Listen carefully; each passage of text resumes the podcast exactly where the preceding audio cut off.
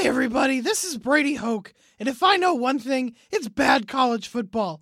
That's why I'm here to tell you about the Shutdown Fullcast, a college football podcast so bad that it's mostly not even about football. Every Wednesday, you can listen to Spencer Hall, Jason Kirk, and Ryan Nanni ramble about grocery stores, Jon Gruden's secrets to everlasting wealth, and unsolved murders. The Shutdown Fullcast. We're very sorry. Welcome back to the Limited Upside Podcast. My name is Mike Prada, and we've got a chance to talk about two huge stories. If you click on our feed, you can check out the second podcast that we recorded on Thursday. Um, Phil Jackson leading the Knicks with Ariel Helwani, uh, a great MMA journalist, but also a Knicks fan, and Christian Winfield of SBNation.com. Uh, on this show, we're going to talk about Chris Paul to the Houston Rockets. We have Max Cross, he's a writer for the Dream Shake. And in this little mini podcast, we try to figure out what is this Houston Rockets team going to look like exactly, because we're not really sure, but we applaud the boldness nonetheless. But before any of that, be sure to check us out on iTunes. We're part of the Vox Media Podcast Network. This is the Limited Upside Podcast. Give us a nice review or a mean review, you know, whatever works. Uh, we want to get that feedback no matter what. Uh, you can also check us out on SBNation.com. You can check us out on Stitcher, on Spotify, anywhere you get your podcast. And you should always ask us questions on the Limited Upside Twitter feed at limited underscore upside. Again, we got two podcasts coming for today. This one is on the Chris Paul trade with Max Crows, The Dream Shake. This is the Limited Upside Podcast.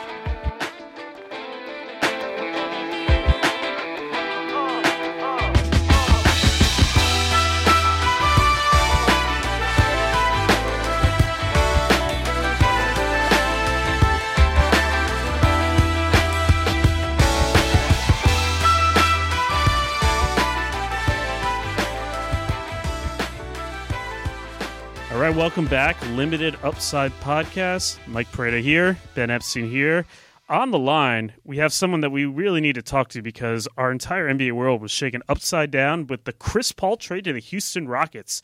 And joining us to try to dissect what the heck they're thinking and what the heck everybody's thinking, we have Max Crows. He's a writer for the Dream Shake, SB Nation's Houston Rockets site.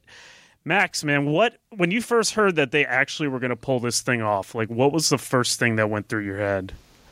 I, I, couldn't believe it. I mean, the first thing that went through my mind, obviously, was that Daryl Morey is this, you know, analytics genius that he he always gets portrayed to be. It's kind of like the legend of him as a general manager gets built up and up and up, and then he does things like this that seemingly justify every preconception and every notion and every rumor. And as as a Rockets fan, um, you know, we we don't go into every single season expecting to win the title. And one of the things that we've done year after year is trust Daryl Morey.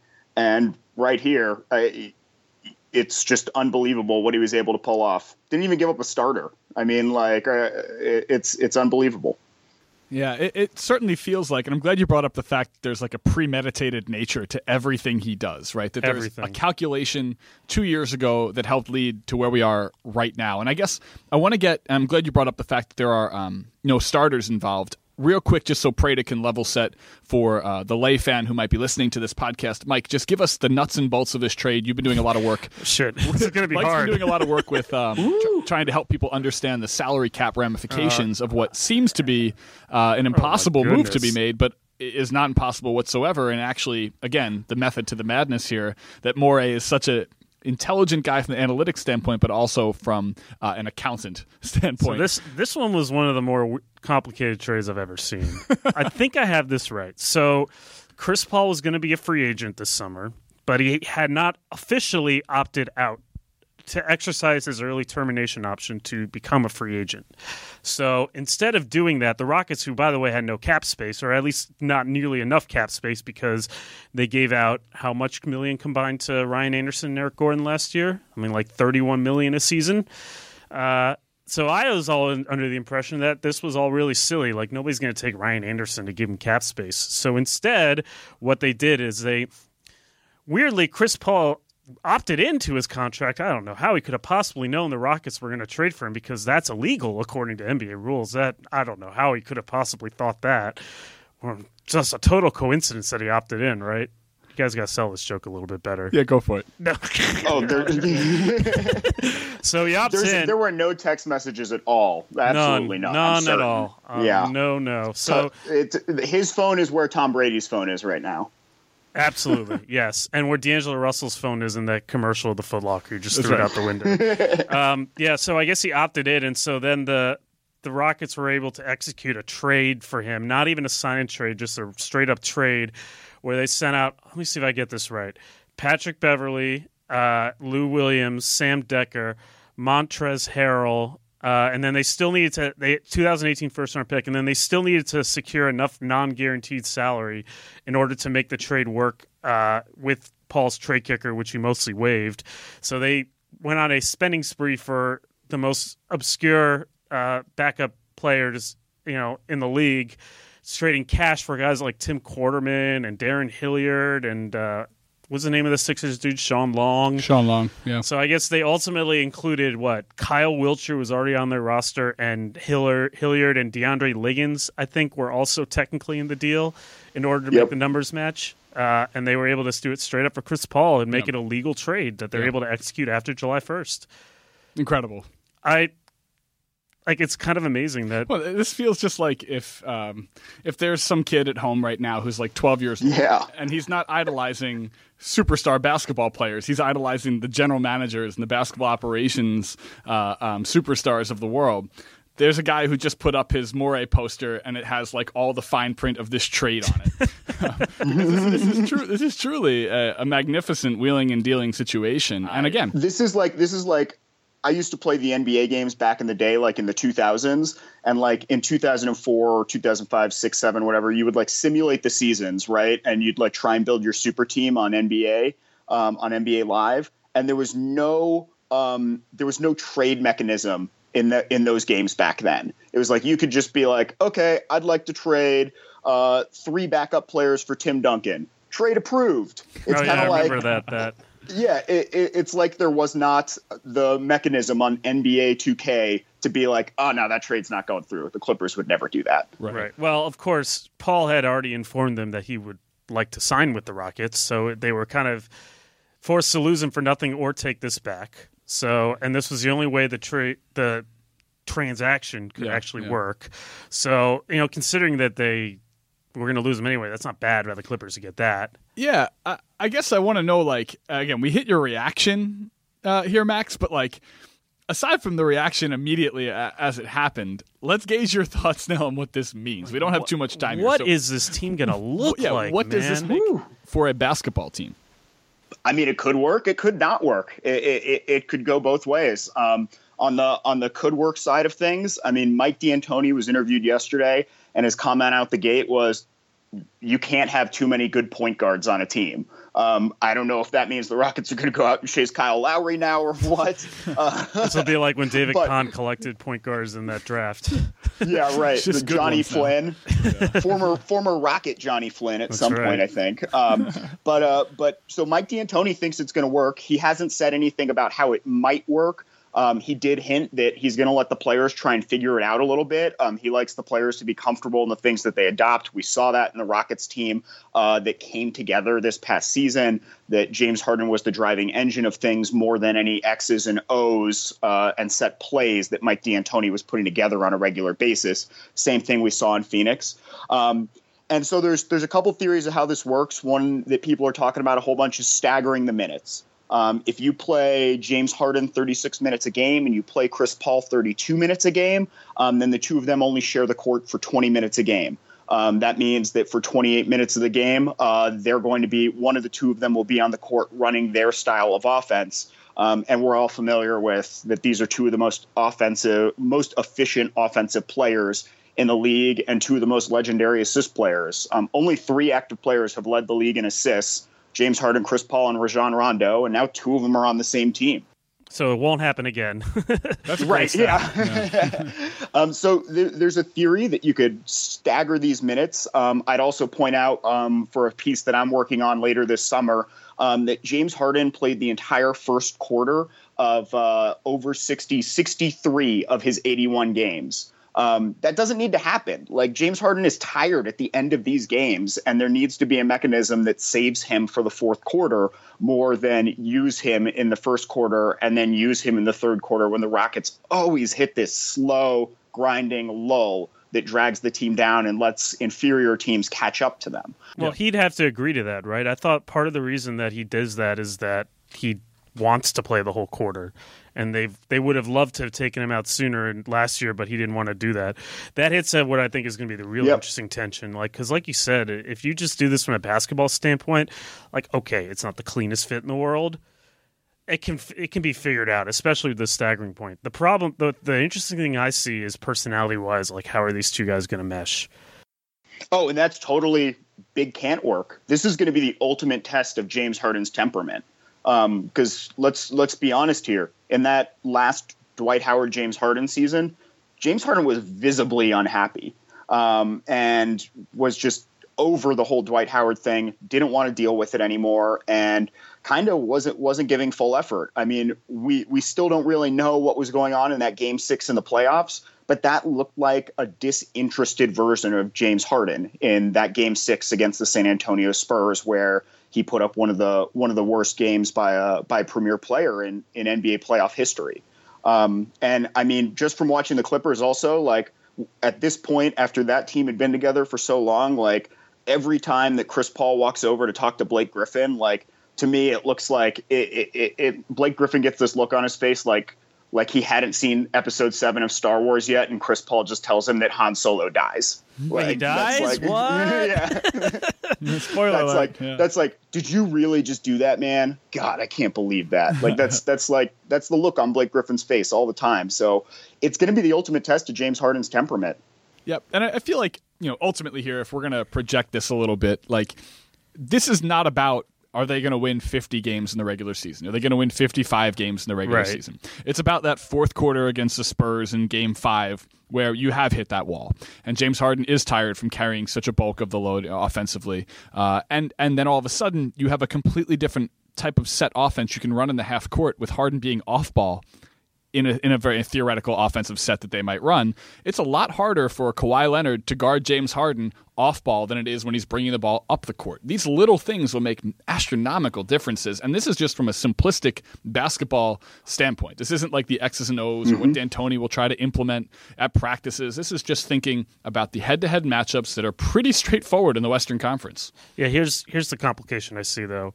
It's not like you can like put Chris Paul on ice and then toss him in there in the fourth quarter of game game five when you need something different. You know, you have to get through 82 games first. True.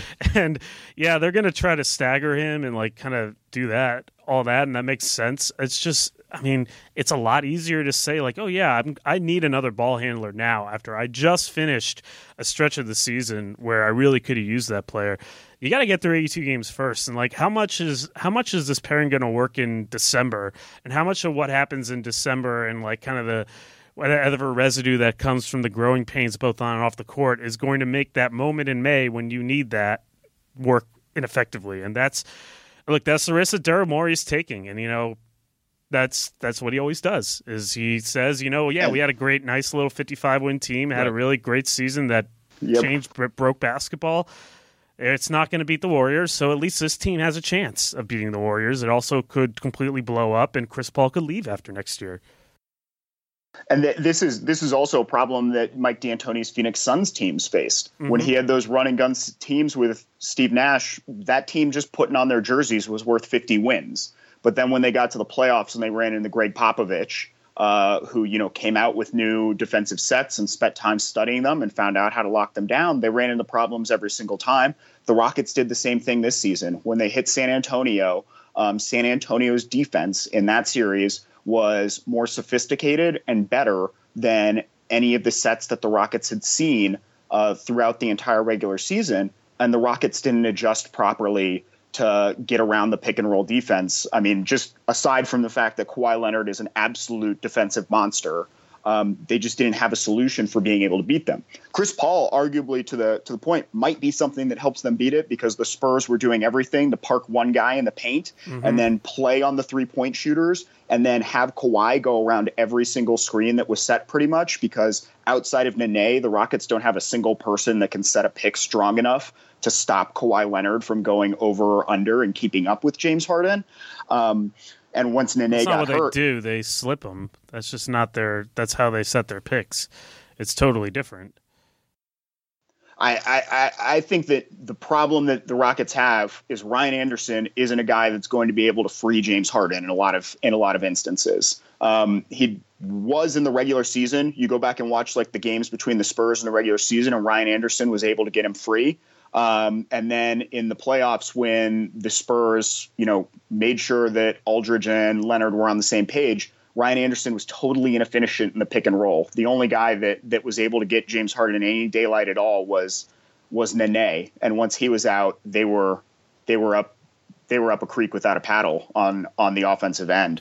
Yeah, I mean this this is a limited version of I think what the big stylistic question I have on the court is Mm-hmm. I know that the Rockets didn't play at this whip neck pace last year. That's not a word. Whiplash, break, uh, breathneck, breakneck. I combined two breakneck, words. Breakneck, whiplash. Yep. Yeah. Yep. Okay. Mike does that all the time. if you can think of two like idioms, he'll take half of one and half of the other. I think there might need to be a Twitter account where I just yeah. Anyway, they don't play as fast as you'd think, but they like you talked about the screening philosophy and that's like a little thing that like has a big ramification so chris paul is used to playing this grinded out like kind of i i get late people lay out folks to get me open and i grind out what i need to grind out like the rockets whole thing is like it's almost not really the point for Ryan Anderson to free James Harden. He just kind of goes slips to an area and they use the confusion that like slip causes to to create openings. Those are two very different sort of philosophies on how to run pretty much the most basic thing in the world. And so I'm curious, besides sort of staggering them so that there's time where they get to kind of be solo acts, which I think they Mike D'Antoni already said that he would do, and you know, assuming that one of them is willing to accept that, like, hey, I got to come out of the game a little sooner. Like, I think they'll figure that out. Like, what, how, what kind of system are they going to actually be able to build that kind of takes advantage of sort of both of their temperaments? You know, that's what I'm really curious to see. I mean, we don't know what the team's going to be either. They have more moves to make. Right, right. You know, yeah. That's the big question I have. Yeah, it's a it's a huge question. It's going to depend on personnel, and it's also going to depend on how Chris Paul and James Harden are going to approach this situation from their point of views as well. Who's gonna who's gonna start with the ball, and and what the motions are going to be past that. Um, I mean, a lot of the stats. Schuhmann had a piece up that had uh, the catch and shoot stats in it, and both of them are great catch and shoot um, shooters. Um, but Paul only shot 10% of his shots on catch and shoot last season, and Harden only shot 12.7% of his shots on catch and shoot. Um, I'm surprised so, it was that high. I thought that would be even lower. Yeah, uh, and and so I think the the thinking is if if you can get one of those guys free and turn them into a catch and shoot shooter on some of these plays, you're getting more efficient shots. Um, but a lot of it's going to come down to personnel and who else is on the court. And right now, we have absolutely no picture of of what that's going to be because the Rockets traded every single one of their bench players. um, but in do, in doing so, um, one of the one of the things that they did right is they went over the salary cap as well. Um, yes. in acquiring all those uh, extra pieces, and that secures them the mid-level exception and the biannual exception. The so full mid-level have, exception Right, right. So they're going to have a full eight mil and three mil to go out and chase um, some veteran players. Um, so that's that's another thing that Morey was doing. Um, so we don't know who those players are going to be. I would say probably they're going to offer the biannual exception to Nene and see if he's willing to return. But other than that, they're going to go out and chase and uh, and see who's who's interested in joining uh, in joining this team. Interesting. So, do you have any targets in mind that you would like to see appended to this team? And uh, other than Paul George, other than Paul, George. yeah, right, right. Like, like question question two would be, what is the uh, um, you know, how likely is that to happen? Um, Paul the Paul George move. Uh, I would say that it, it, it seems unlikely to happen at this point, just because the Rockets just don't have that many assets to move. And I would assume that if you're the Pacers, you're still trying to extort the Lakers for absolutely everything you can. Um, uh, also, obviously, they're dealing with the Cavs, so I'd say that the Pacers are probably going to try and hang on to Paul George until they're confident that they can't extort the Lakers for everything they want, and then move him to someone like a Cleveland or a Houston or Boston. Uh, yeah, or Boston and and and Houston. When it comes, especially against Boston, we don't have the assets left over to to make a type of offer that Boston does. He would be the perfect absolute player to fit um, in this, and like hilariously, like yesterday in a press conference, uh, Daryl Morey pretty much fa- uh, pretty much paraphrased Fall Out Boy by saying that this is an arms race. This ain't a league; it's an arms race at this point. Um, so he's going to go out and try and find someone like Paul George. Paul Millsap has been mentioned as well. I would tell you how, when how you go below that, Paul Millsap like that. I, I, don't. I, don't I, have like one. been. I should stop doubting them because I was saying the same thing about Paul. But like, they'd have to find a taker for Ryan Anderson to even get in the conversation. Mm-hmm. And that, yep, they wouldn't even get them far enough. Like that's that to me is not going to happen. Who knows? Yeah, and Anderson's contract is sixty million over the remaining three years of it, so that's just yeah. going to be really, really difficult one to move. Maybe after this season, when it's down to two years, you could find uh, someone that's going for the tank route and maybe unload it. But uh, at, at, three years and sixty million, I I don't know who the taker would be for that. Um, past that, I think that obviously JJ Redick and Kyle Korver are both going to get phone calls. The Rockets, uh, you know, love shooting threes more than anything else. Um, JaMychal Green is another free agent that they're probably going to um, try and talk to. Uh, I, I, would tell you that my dream scenario would be Otto Porter, um, no, but he's going to get paid by somebody. Happening. Max, I agree yep. with you. I think Otto Porter yeah. would be perfect for them. Yeah, I mean the only problem yeah. is that a lot of Otto Porter would be perfect for them if they had money. Um, I think they need like a combo for you know Patrick Patterson coming back to Houston would be a pretty good fit. I yep. think. Yep. Someone yep. like that, or like a PJ Tucker, or uh, I'm trying to think who else is on the market that they could get with that money. Uh, you know, a good veteran three, four shooter that can play with Capela um, and maybe be better defensively than Ryan Anderson. You know, maybe another wing player. Iggy.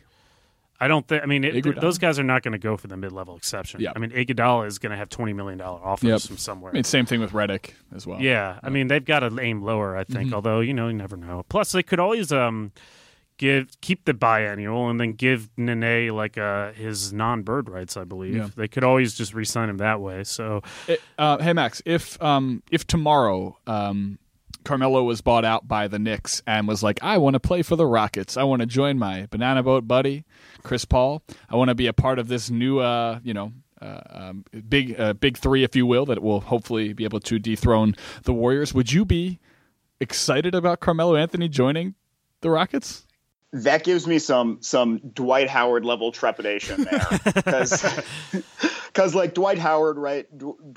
The one problem with Dwight Howard on the Rockets was he did not want to run a pick and roll, right? Like that's not what he wanted. He wanted to go down the post and be a, a historic uh, big man center that played in the post um, and refused to do what was best for him in that team's construct. Um, Carmelo Anthony gives me trepidation because it's the same situation. Are we talking about Team USA power forward Carmelo Anthony? Are we talking about Carmelo Anthony in a potential Klay Thompson catch and shoot type of role? Or are we talking about the Carmelo Anthony that we've seen for the last decade, um, who is uh, someone who has the ball in his hands, likes to try and break down a defender, likes to get the ball and then go into the post with the ball? Because um, those aren't things that really fit what the Rockets do and have done. The other roles are absolutely roles that Carmelo Anthony could perform at a elite level um, for a team that you know could challenge some of the best teams in the league um, if he's interested in playing that way. Um, so it would cause me excitement if the entire conversation were around either of those two scenarios. But there is trepidation that Carl Man- Anthony, Carmelo Anthony, has shown an unwillingness to play those roles to this point. Um, but he's also been the top dog on every team he's been on up to this point. So it's sure. not like he's been asked to play those roles. Yeah, yeah. Well, we'll see. And, and and to be clear to, to the points you guys are making, Chris Paul gives us a little bit of trepidation too, right? I was going to say, we, I mean, we have no, it's trepidation, but it's also, I, I find it exciting because, you know, they're going for it. it's a better. I think Ricky O'Donnell wrote this. It's a better league when someone actually tries to rise up with the Warriors. This, I think that there's a very strong chance this blows up on them. I don't like the fit, but I like that they're trying. So it'll be a lot. It'll be real interesting to see how it goes. So anyway, we've got to wrap this part up. Uh, part two, we'll have Ariel Helwani, Christian Winfield to talk about the other big story that happened recently. Phil Jackson's out in New York. Anyway, That'll Max happen. Cross, the Dream Shake. Thanks so much for taking the time to join us. Thanks for having me, guys. Thanks, Max.